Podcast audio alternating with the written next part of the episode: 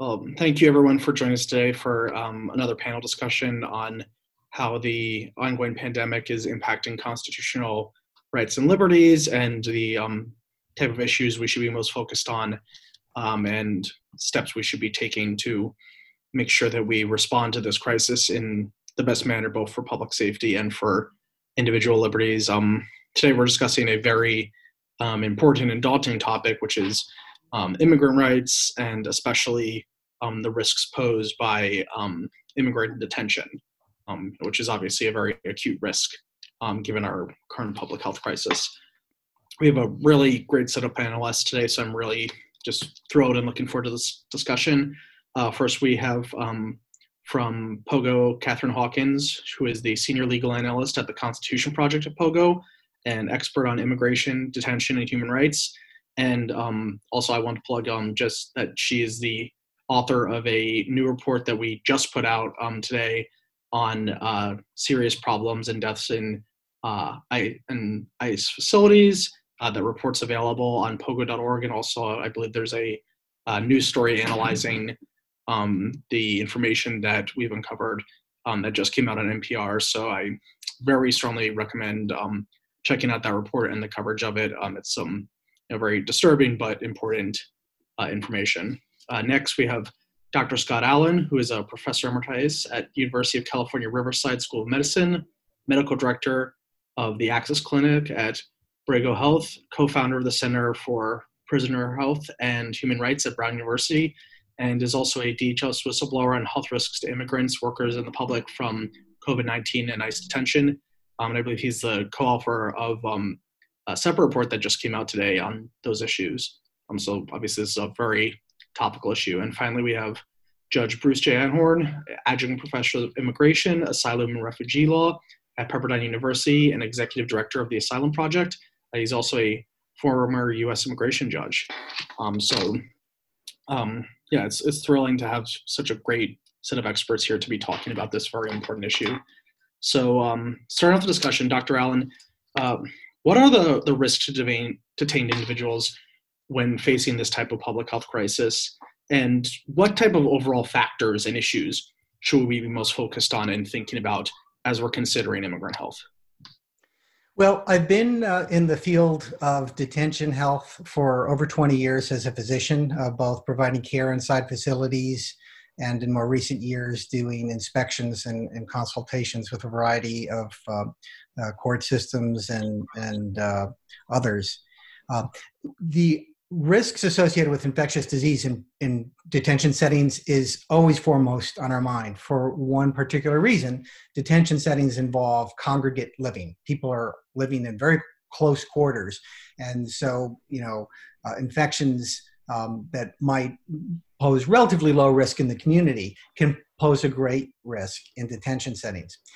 Now comes the COVID 19 virus, and it really uh, is the worst case scenario that we've all been dreading for years. We see how bad it is in the community um, with rapid spread, but it's just a nightmare in detention settings.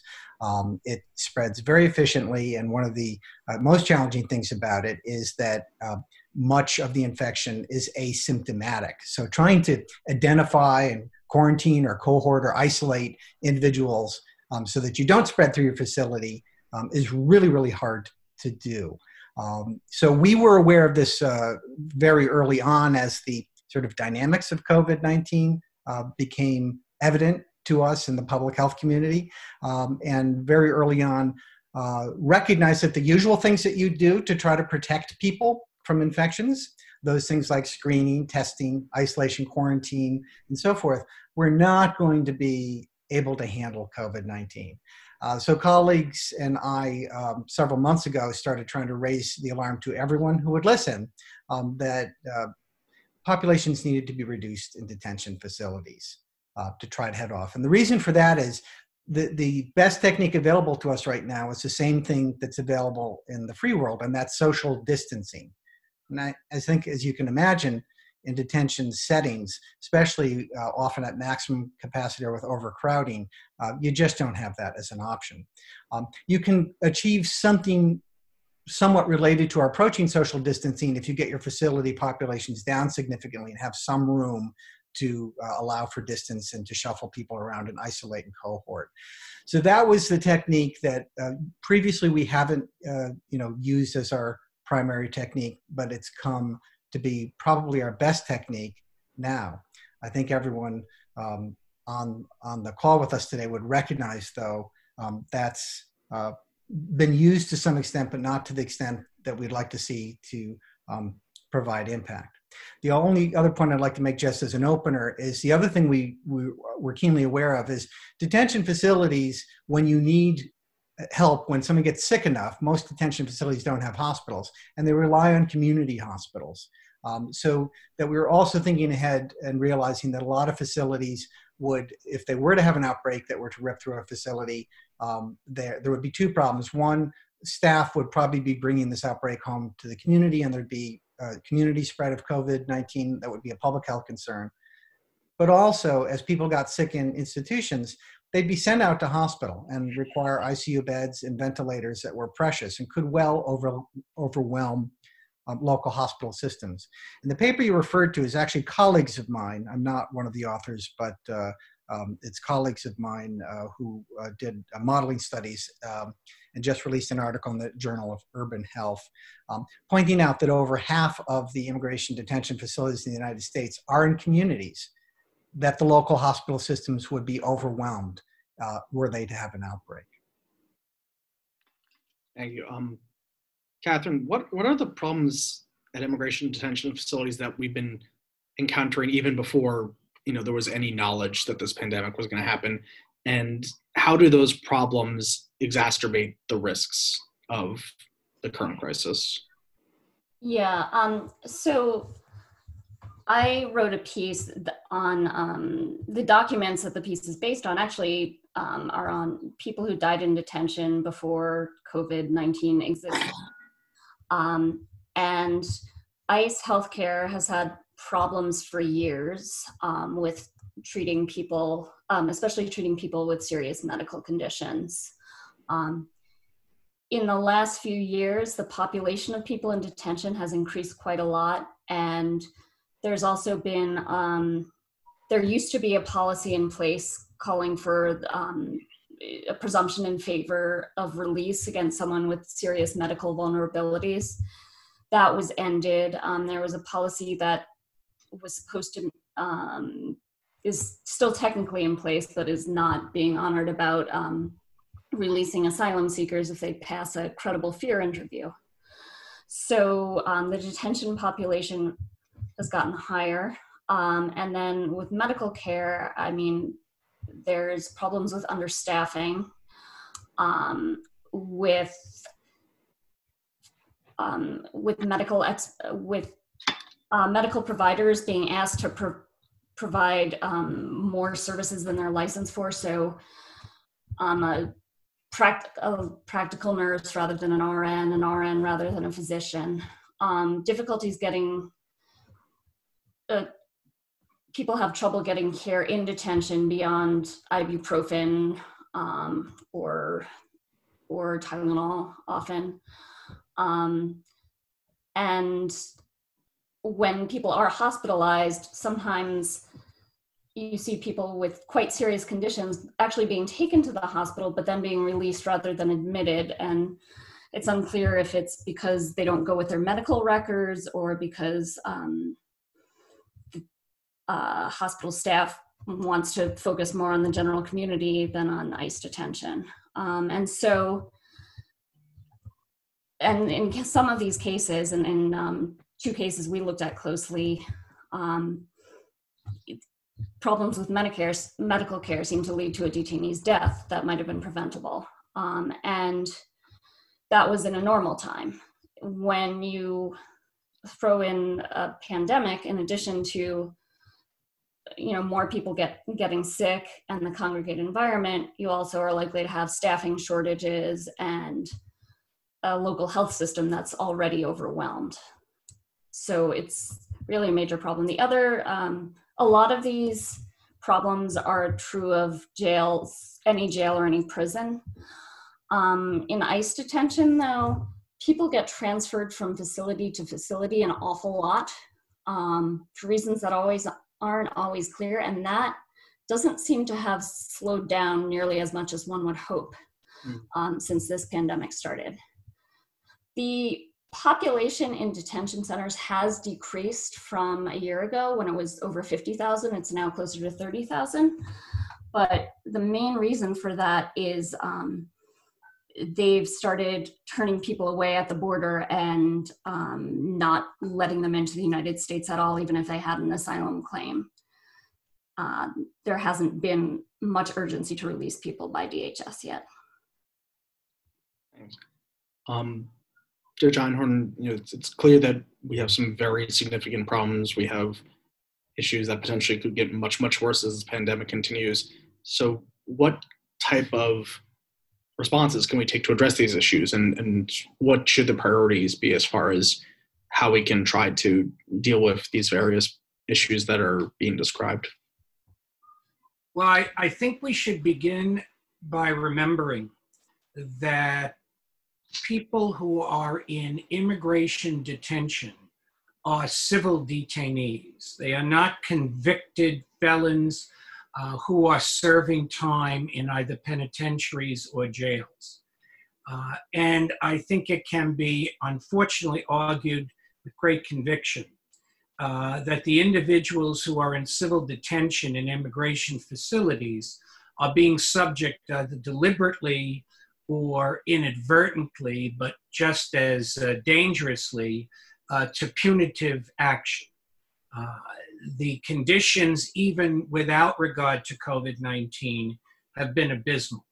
And the ability of these detainees to have access to counsel, particularly uh, if they are transferred away from uh, their original internment to another facility, uh, has become a major, major issue. Uh, there is a lack of discretion that used to be quite broad among federal immigration judges to release whole categories of individuals. Essentially, uh, the authorities within the Department of Homeland Security are punishing, as I say, either deliberately or inadvertently, individuals who are being detained in immigration facilities. Uh, and this has become a more relevant fact in the wake of COVID 19, because I think it can be argued, and I would certainly argue, that the inability or unwillingness of Homeland Security officials within immigration and customs enforcement uh, to uh, release more individuals, to provide more space for individuals, and to provide adequate testing for individuals with regard to the coronavirus. And the inability or unwillingness of Homeland Security officials uh, to take note of the medical conditions, the chronic conditions uh, that often affect uh, immigration detainees and make them more vulnerable to COVID 19 and serious effects from the coronavirus uh, have become more aggravated.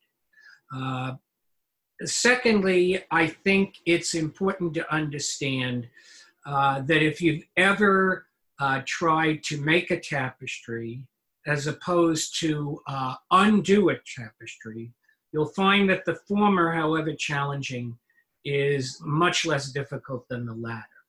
Uh, unthreading a tapestry can be almost impossible. I bring this up because last night I was reviewing as much as possible all of the various regulations, all of the various guidelines from all of the various agencies that impact on immigration detention, both with regard to COVID 19 and with regard to medical conditions generally.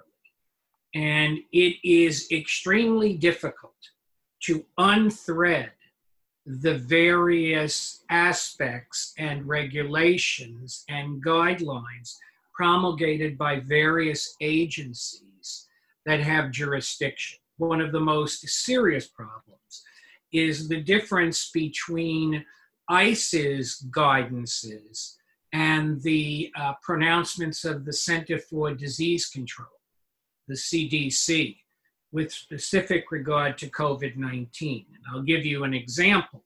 Until very recently, ICE did not categorize women who were pregnant as individuals with specific medical conditions that might make them more liable to the dangerous effects, the already dangerous effects of COVID 19. That is totally out of line with what the CDC has said and what doctors and healthcare professionals have been telling us in the free world uh, for the last uh, several months. Uh, another example is uh, the crazy quilt that exists between ICE run facilities and privately contracted facilities, between federally run facilities and state and local facilities that exist for immigration detainees based on contracts with the Department of Homeland Security. It would be, I think, insane to draw the conclusion that all of the healthcare standards, let alone the most stringent, designed to protect individuals in this time of COVID 19, are being equally enforced among all these various agencies of supervision and control. It's very difficult to, to regulate and oversee this crazy quilt of agencies. Uh, finally, uh, we have to know, understand uh, that the law is always playing catch up with science, including medical science. This is always true. Uh, the law, when it moves quickly, still moves in the slow lane when compared to developments in medical science. And sometimes the law takes one step back for every one step uh, forward.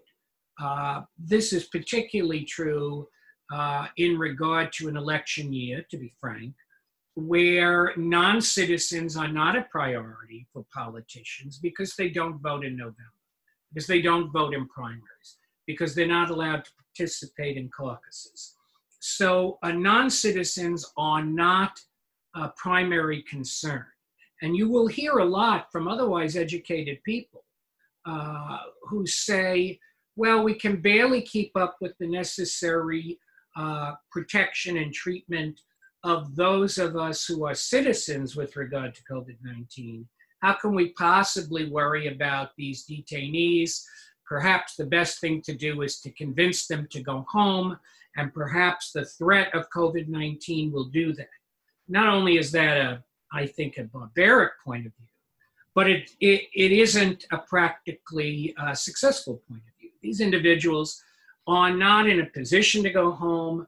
Uh, nor are they necessarily willing to do so. Uh, having said all that, the, the real engine of change in the law uh, will have to be in litigation, at least as of now. And the courts have had a mixed reception to claims that uh, immigration custodial authorities have acted inadequately, again, either unwillingly or deliberately, with regard to standards of care and best practices uh, towards detainees and with regard to the way they're treated. And a classic example is that courts have not yet ordered immigration facilities to create more, if you will, rooms rather than open areas where detainees sleep. And uh, as a result, those who have COVID 19, particularly those who are asymptomatic, have been demonstrated to be more likely to infect individuals uh, because those other individuals uh, are living in close proximity to them without protections of rooms.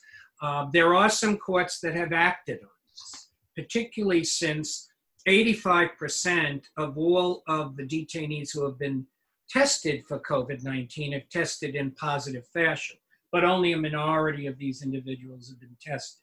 There have been federal courts in Los Angeles and New York that have acted to force the hand of the government to enforce more rigorously the standards and best practices to which uh, I've alluded. But there have been courts that have also said uh, that this is a premature act or that it is an undue burden on the Department of Homeland Security as opposed to an undue burden on the individuals detained.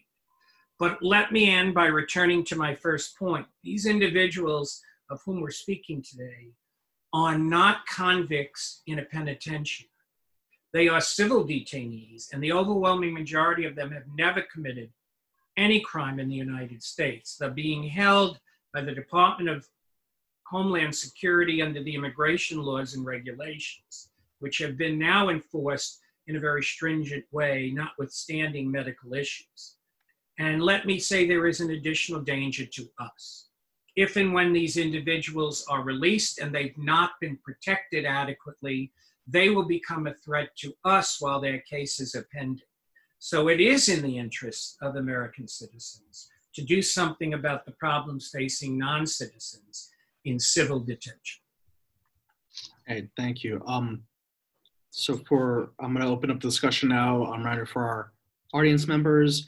Um, you can click the raise your hand function or um, send text in a question using the chat function to me um, if you'd like to ask something to the panel. Um, I actually want to follow up on, on that last point you made, um, Judge Einhorn. Um, and I was hoping that you and the other panelists could kind of elaborate a bit on sort of what exactly are is the importance or implications of um, the difference between uh, civil proceedings and detentions like this compared to criminal, and, and more generally, what are the constitutional rights that exist for um, individuals in the situation who are um, you know, not citizens and not necessarily lawful residents. You know, I think unfortunately we still far too often encounter that notion of people saying, "Oh, well, you know, there are consequences to breaking the law," and people you know, who have come here um, unlawfully have, have, broken the law. So, um, you know, could you just kind of elaborate on sort of what are the details of that and, and what rights are due to people um, in these situations? Well, first, we need to remember that not all of those in civil immigration detention have entered the United States unlawfully. Hmm. The issue may be a change in their status or a lack of status that occurred after their lawful admission. But even with regard to those who came without inspection, who, as they say, jumped the border, we're not talking about individuals who've committed crimes involving robbery or rape, murder or burglary or grand theft.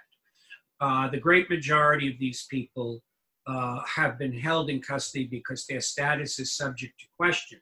And most of them have not yet had a hearing to determine whether or not uh, the government's allegations against them regarding lack of status are true. Uh, in criminal detention or uh, incarceration, uh, there is an element of permissibility regarding a punishment visited upon those in turn. That is to say, one of the recognized and legally sanctionable purposes of criminal incarceration is punishment.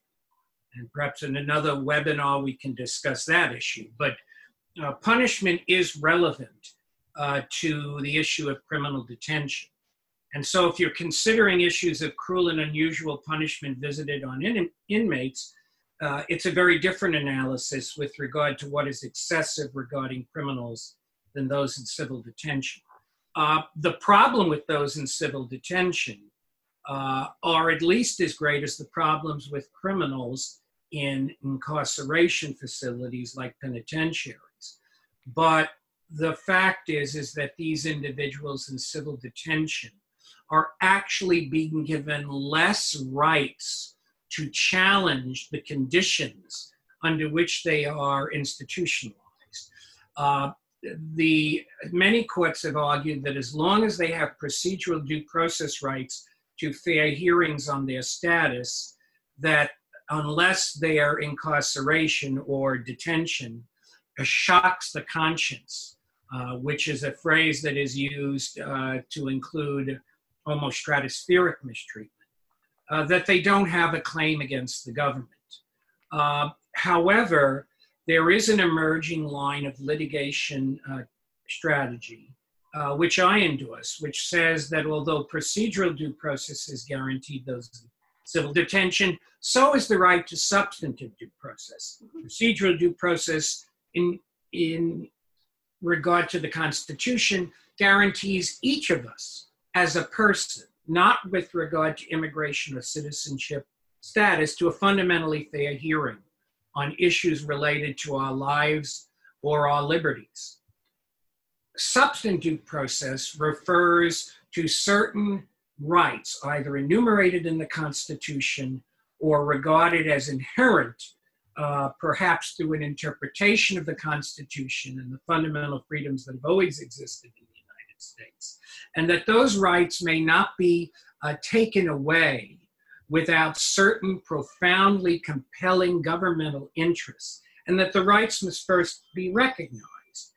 Uh, moreover, uh, to conclude, the, um, the uh, Eighth Amendment protection against cruel and inhuman treatment has begun to be interpreted by federal courts uh, as an argument that individuals who have never been civilly detained for the purposes of punishment are being visited with medical maltreatment by the institutions that confine them, and that the effect of this maltreatment constitutes cruel and unusual punishment. So when you add the cruel and unusual punishment argument to the substantive due process argument, you have a theory under which, a two pronged theory, under which you can challenge the uh, conditions that civil detainees in immigration custody live, particularly because of the onset of COVID 19.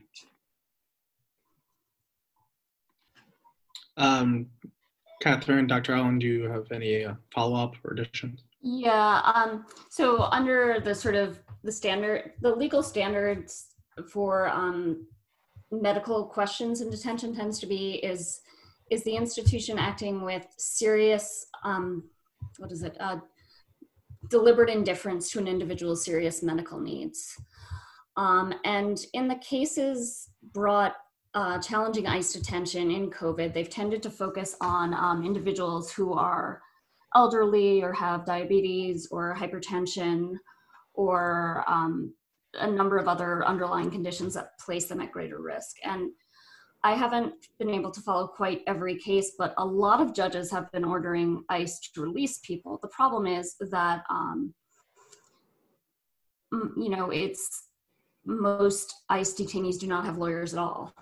And so, no matter how, um, if you go individual case by individual case, even if they're successful, it's it doesn't really address the the whole mass of people in ICE detention. Um, there's been one court that has, in a class action, that has said that ICE was that the plaintiffs had shown um, a deliberate indifference to medical care in ICE's response to the pandemic at large, um, and ordered ICE to improve its compliance. But um, getting the agency to comply with that court order in a you know and making it a, a genuine priority is can be difficult. Uh, all right. Um, question from the audience from uh, Monica Price. I've heard that it, that federal government is pursuing more charges against people for illegal entry. What point during this process does that happen? I'm sorry. What what kind of uh, crimes or allegations have been charged? What was uh, Monica saying? Um, I believe just illegal entry. Um, that more charges are being brought. So I, um, my information on this might not be completely up, up to date because I was looking at it uh, very early in the COVID nineteen uh, crisis. As I understood it, the um, so there is a criminal statute that uh, prohibits entering the country without inspection, more or less, um, and it is routine. There are um, in normal times. That's one of the most commonly prosecuted federal crimes, and the court hearings don't really look much like trials at all. It tends to be mass guilty pleas.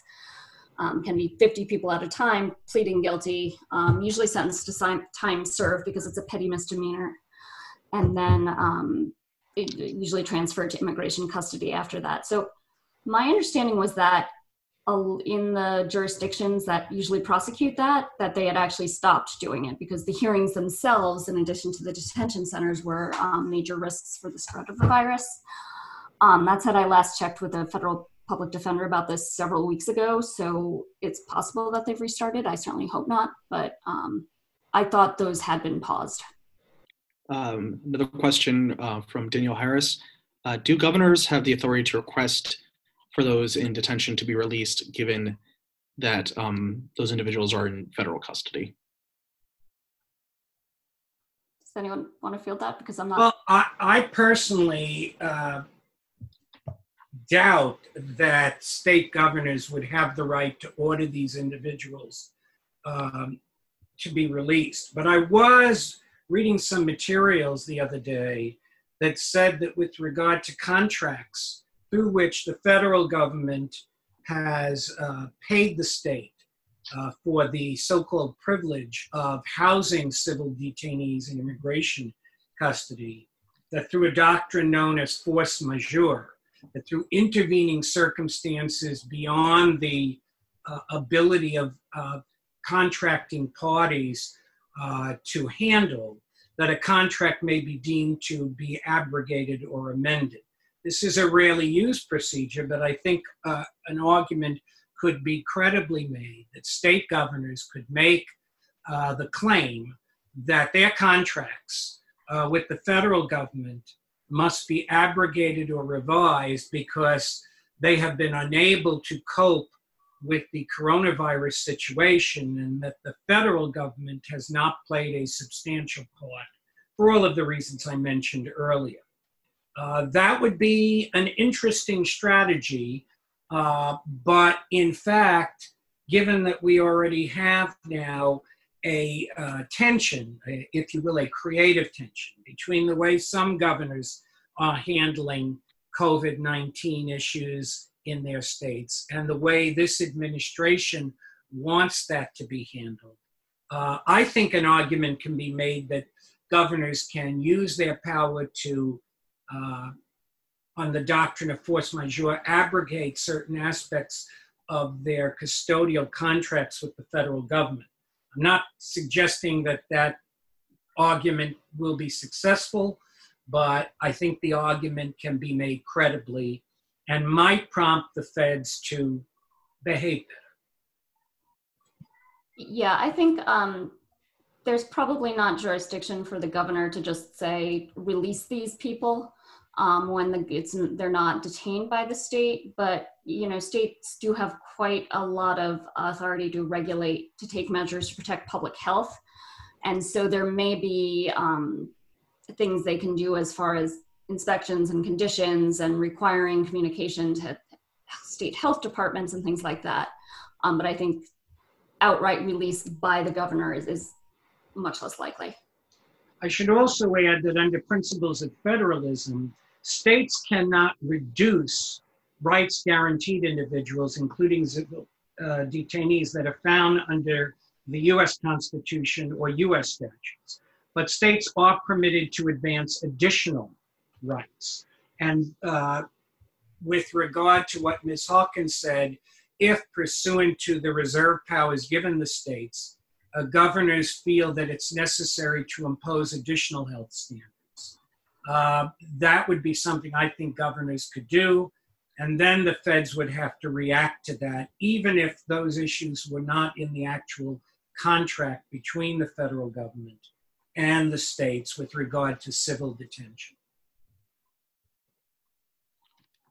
So, um, question I, would like to follow up on a major issue we're facing overall during this pandemic is lack of testing. That's um, continuing to be a major problem.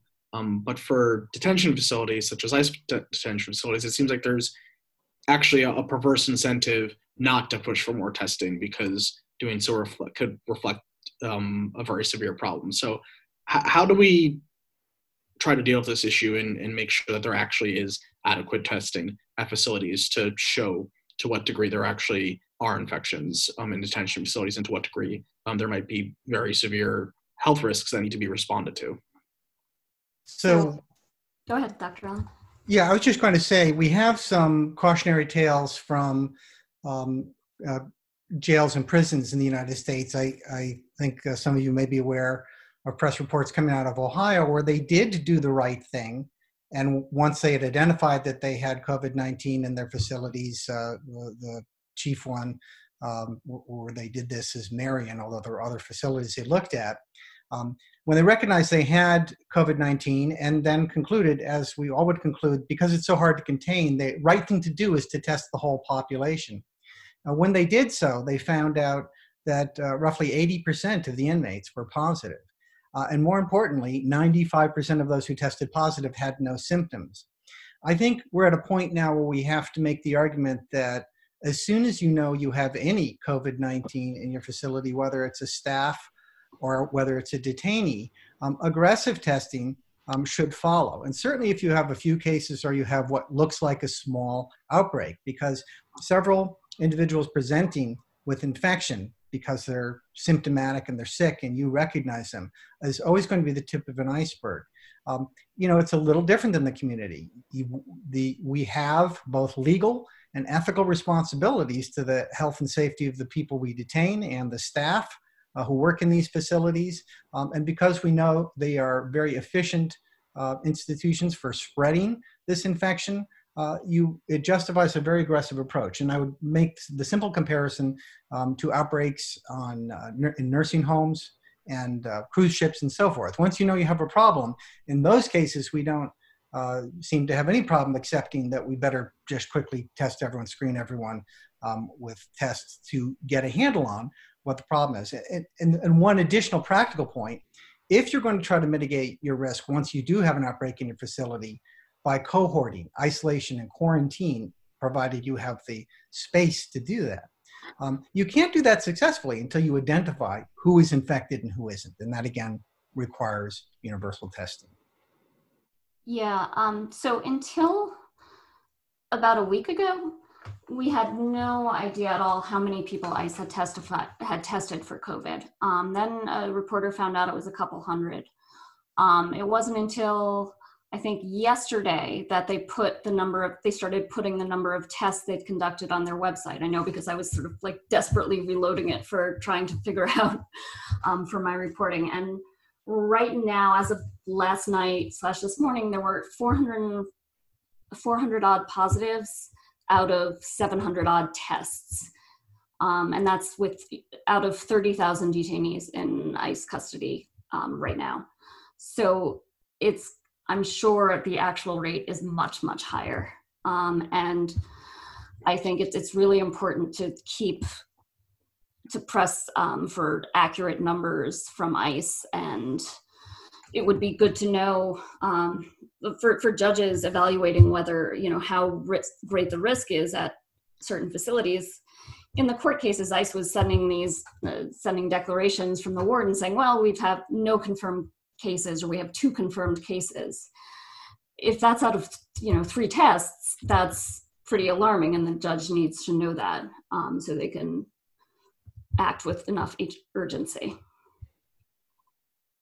So, so the implications are, are not only the public safety element of, you know, there, there might be kind of a, you know, see no evil, hear no evil attempt as far as lack of testing, but that can also have ramifications, you're saying, on the legal side or on kind of other responsive and protective measures of you know, someone like a court kicking in to say, okay, you need to do X, Y, and Z steps because of the problems that are happening. Yeah, yeah. And I mean, in some i don't know that this has happened in ice facilities but i know in some local jails you've had very strange bedfellows where the Co- correctional officers union has filed a brief with the aclu arguing that the jail's response was inadequate because there is a real risk to um, to staff at the facilities too.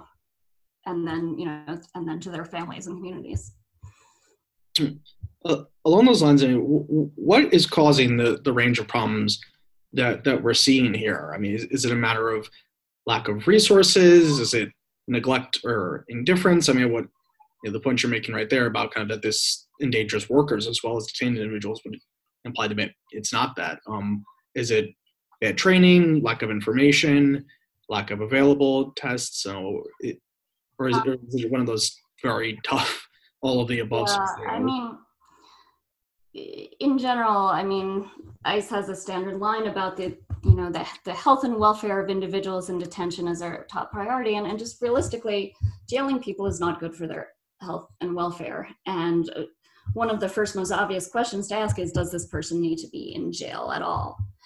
And um, there is a real reluctance on ICE to think actually public safety might require that we release this person, not detain them because you know maybe they did drugs 20 years ago, but that is not a reason to you know put them at risk of death. Um, with respect to healthcare and ICE detention generally, I mean, I definitely don't envy the doctors and, and nurses who work at these facilities. Um, I think some of them, a lot of them do their best. In, in some cases, there's a sort of unfortunate tendency to dismiss detainees as malingering and um, faking their symptoms. Um, I, I, don't know that that's. I, I know that you know there there cases where that's been a problem, but I, I wouldn't want to say that's the main problem. There's also just a lack of resources, and um, they're just these facilities are designed as you know they're they're jails. It, it's hard to take good care of anyone in a jail. Uh, just a reminder, the audience members, if you have a question, um, you can use the raise your hand function or um, text all on a question and we can uh, read it out. Um, so we talked about trying to reduce the um, number of individuals in these facilities, obviously to kind of reduce the burden um, um, treatment, to stop spread, to just have less people who are exposed to the dangers that are happening right now. Um, what's going on as far as um, uh, uh, beyond release, the the addition of new detainees? Um, you know, there's been some discussion of slowing down or stopping um, arrests and new detentions. Is that something we're seeing, and how important could that be to alleviating some of these problems? I think there has been a slowdown in arrests. Um, and so some of that was is again, I mean, they, they there's an order basically closing the border to people and as far as you know worldwide community health if people are stranded on the other side of U.S. Mexico border, um, they could they could remain in quite dangerous situations. Um, there also have been, I think, fewer ICE raids or ICE detentions in the community, um, and, and, fewer people coming into the system that way. And it's definitely important that that continue. Um, I mean, this administration does have a pretty strong ideological commitment to um, enforcing the immigration laws to their greatest extent possible, even if that means disregarding other parts of the laws that are supposed to protect um, non-citizens. And so there have been some measures that have been taken as, you know, supposedly for public health, where then there's a phone call to the advisor, uh, you know, Stephen Miller saying that actually this is going to be permanent because we need to reduce the number of people coming into the country. So um, that's a problem. I think I have forgotten what your original question is. well, part of this problem is is that we are, as a country, uh, one that I've called incarceration nation. Uh, we have if not the highest rate of incarceration per capita. We have one of the highest incarceration rates per capita, certainly the highest among the democracies in the world. Uh, this goes way beyond civil detention of immigrants, but there is a there is a culture in this country, a political culture, and a law enforcement culture uh, that uh, anyone who has violated the law should be put away where we don't need to hear and see them quite as much without regard to the gradations of violations uh, uh, alleged against them. Now, yes, the number of people being brought into the civil detention facilities has decreased. But I think that there has been no major thought given uh, to releasing individuals from civil detention. In fact, I would argue uh, that there has been more public exposure to the problems faced by criminals incarcerated in penitentiaries in this time of the coronavirus than there has been for civil detainees uh, jailed in immigration holding facilities. Um, and part of that is the politics, which is to say that non citizens don't vote. I mean, even felons are gradually getting the right to vote in certain states, but not, uh, not non citizens for all the obvious reasons. Uh, and yes, this administration is ideologically committed to making everything possible, uh, necessarily possible, a fact to dissuade immigrants from either coming to this country or staying in this country. Um, I'm, again, I'm not suggesting, nor am I ruling out, that this administration is using the coronavirus as a weapon. But I am suggesting that this administration has aggravated either the indifference or the incompetence uh, of our immigration custodial authorities to deal with this. And uh, I, I wonder whether any Freedom of Information Act requests have been filed uh, with the coronavirus task force headed by our vice president who doesn't wear masks at the Mayo Clinic, even though he's been asked to do so. Whether any Freedom of Information Act request has been filed on, on that body, uh, asking whether that same body has dealt with the issue of immigration, civil detention centers, and COVID 19. Um, but I'll bet you, in reality, that none of that none of the answers would be yes. There's been no dealing with it, and that would speak volumes if we could get the answer. We've been uh, speaking a lot about um, releasing individuals as a way to mitigate risk and, and, and reduce public safety um, problems from this. Um, Imam Bukaman uh, from the audience asks, uh, where are individuals being released to in situations where releases are occurring? Um, I think most often to a, the live with a family member. I mean, a lot of people in immigration detention have, have family in the United States.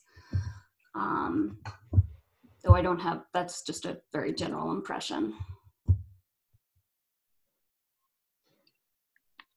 I would agree. Also, the part of the problem is access to counsel. I mean, I, I might make the argument that although the statute does not guarantee the right to counsel uh, to those facing removal or deportation proceedings, there is a substantive due process right uh, to protection of life and liberty and a procedural due process right to fundamentally fair hearings that in the context of a pandemic should um, force the federal government to consider access to counsel and also prevent the Department of Homeland Security from playing whack a mole with some of these detainees by moving them around so no one can quite see where they are on any given day. Uh, that fact always aggravates right to counsel. But my anecdotal information, which is insufficient, uh, and I apologize for that, is that individuals are being released to relatives to friends, uh, and to uh, charities that then try to find places for them. This is in the case of unaccompanied minors.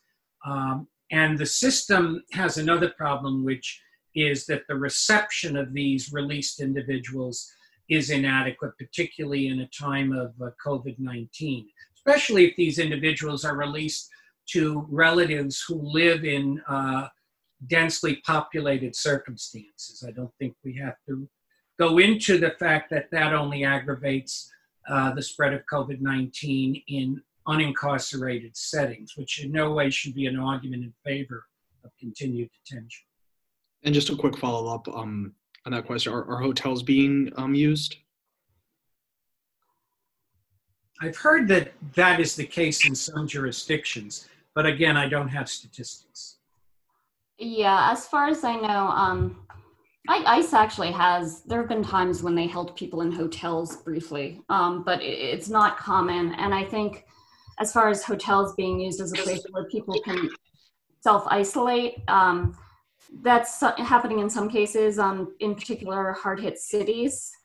Um, if someone tests positive, I think in general, one thing I'm concerned about is, will we even know about all the cases where someone who contracted COVID 19 in ICE in ICE detention dies from it. Um, it, it, we might not. They might release either. They might release people. You know, sort of useful effort to uh, reduce the population and slow the spread down, and the system sort of loses sight of them, and they might get sick later. Or um, in some cases, ICE has released people, you know, after they are taken to the hospital the final time, so that they don't officially have to do an investigation of the death, and that would obviously be very problematic.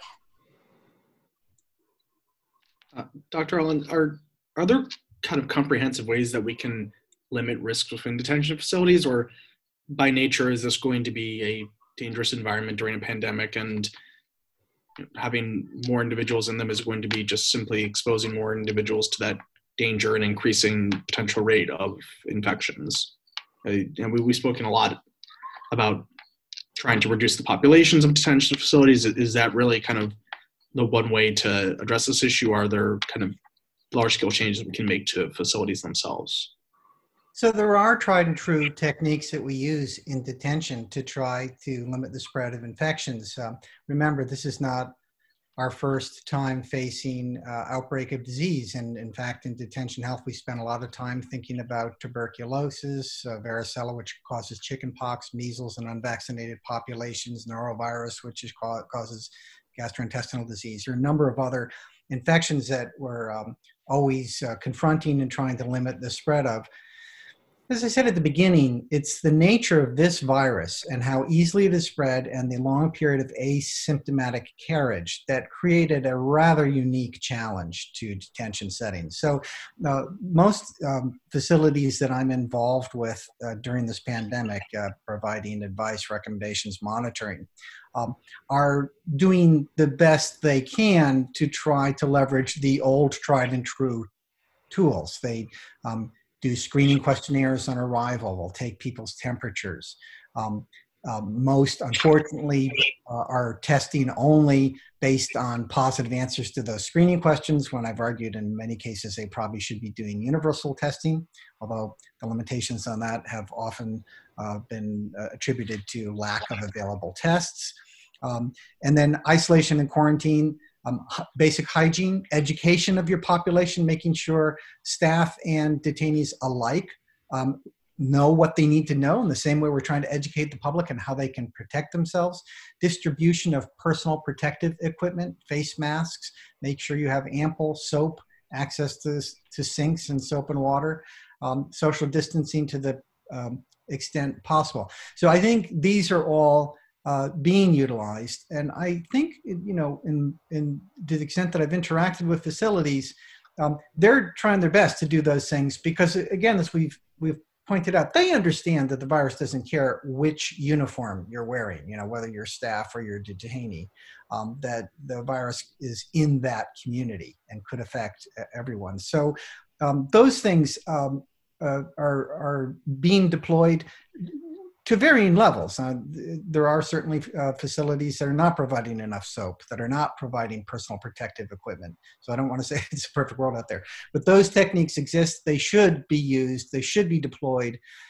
But I come back to the point um, I keep coming back to. We know that that alone will not be sufficient to prevent the spread through the facility and then out into the community related to these facilities. Um, and the other point I just wanted to make, I was thinking of it earlier in the in the conversation um, about um, you know the we're just sort of dealing with the issue of the costs of our detention our prison culture in the United States, our very punitive culture. Um, it's so embedded in our thinking collectively that we do lose track of logic and reason um, as we look at this, such to the point that I, I think that I wonder the same thing. Um, is the coronavirus task force devoting much attention at all to correctional facilities, to detention centers, as they might to cruise ships or nursing homes? Um, many of us think not. And, and the projections of the number of deaths that will result from this outbreak, uh, the modeling that we've seen done, often does not include the detention uh, aspect or the criminal justice aspect. So it's just sort of astounding that good, well trained scientists um, put jails, prisons, and detention centers in just another box as if they don't exist in the community. Where those of us who work in the field or in the field of public health look at them and say, no, these are tinder boxes in your community. If you're being thoughtful and rational and trying to control this pandemic, these would be among your first priorities. So there's sort of an irrationality uh, to how we think in, in the US context and how we think, or we try to think of detention as sort of walled off and not part of our community as if it was a penal colony on an island. But the reality is, these facilities exist in our communities, often in rural communities with limited healthcare resources, and as we've talked about before, with high traffic of, of uh, moving people between facilities. We say moving people between facilities in immigration detention, we're not talking about cross town, we're talking about cross country. If you're not testing, and you're moving people cross country, you might be one of the most efficient vectors of spread. You know, the commercial airlines are shut down, but moving people for detention, that operation is still is going full tilt. So from a public health standpoint, that makes no sense whatsoever. We're, mm-hmm. Go ahead, Katherine.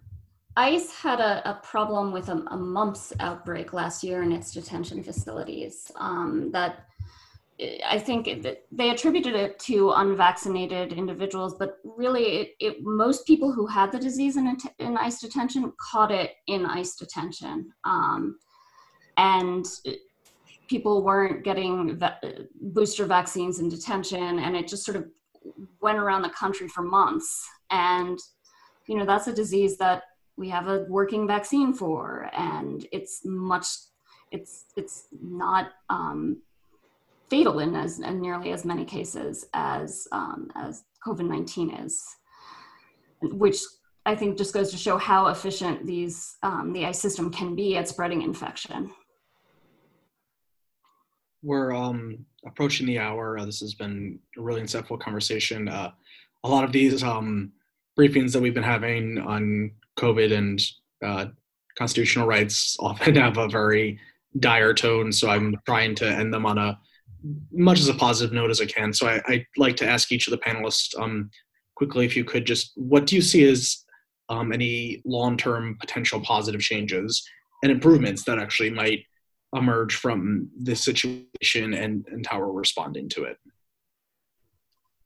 I think um, one positive is it, it is at least um, forcing people to ask the question, does this person need to be in jail at all? And that's probably a something that the United States would benefit from asking more broadly in the immigration context and then more generally. And I have lower courts have been acting with some urgency as they've been getting these cases, and that's helped somewhat. Um, but I'm not sure they're acting fast enough.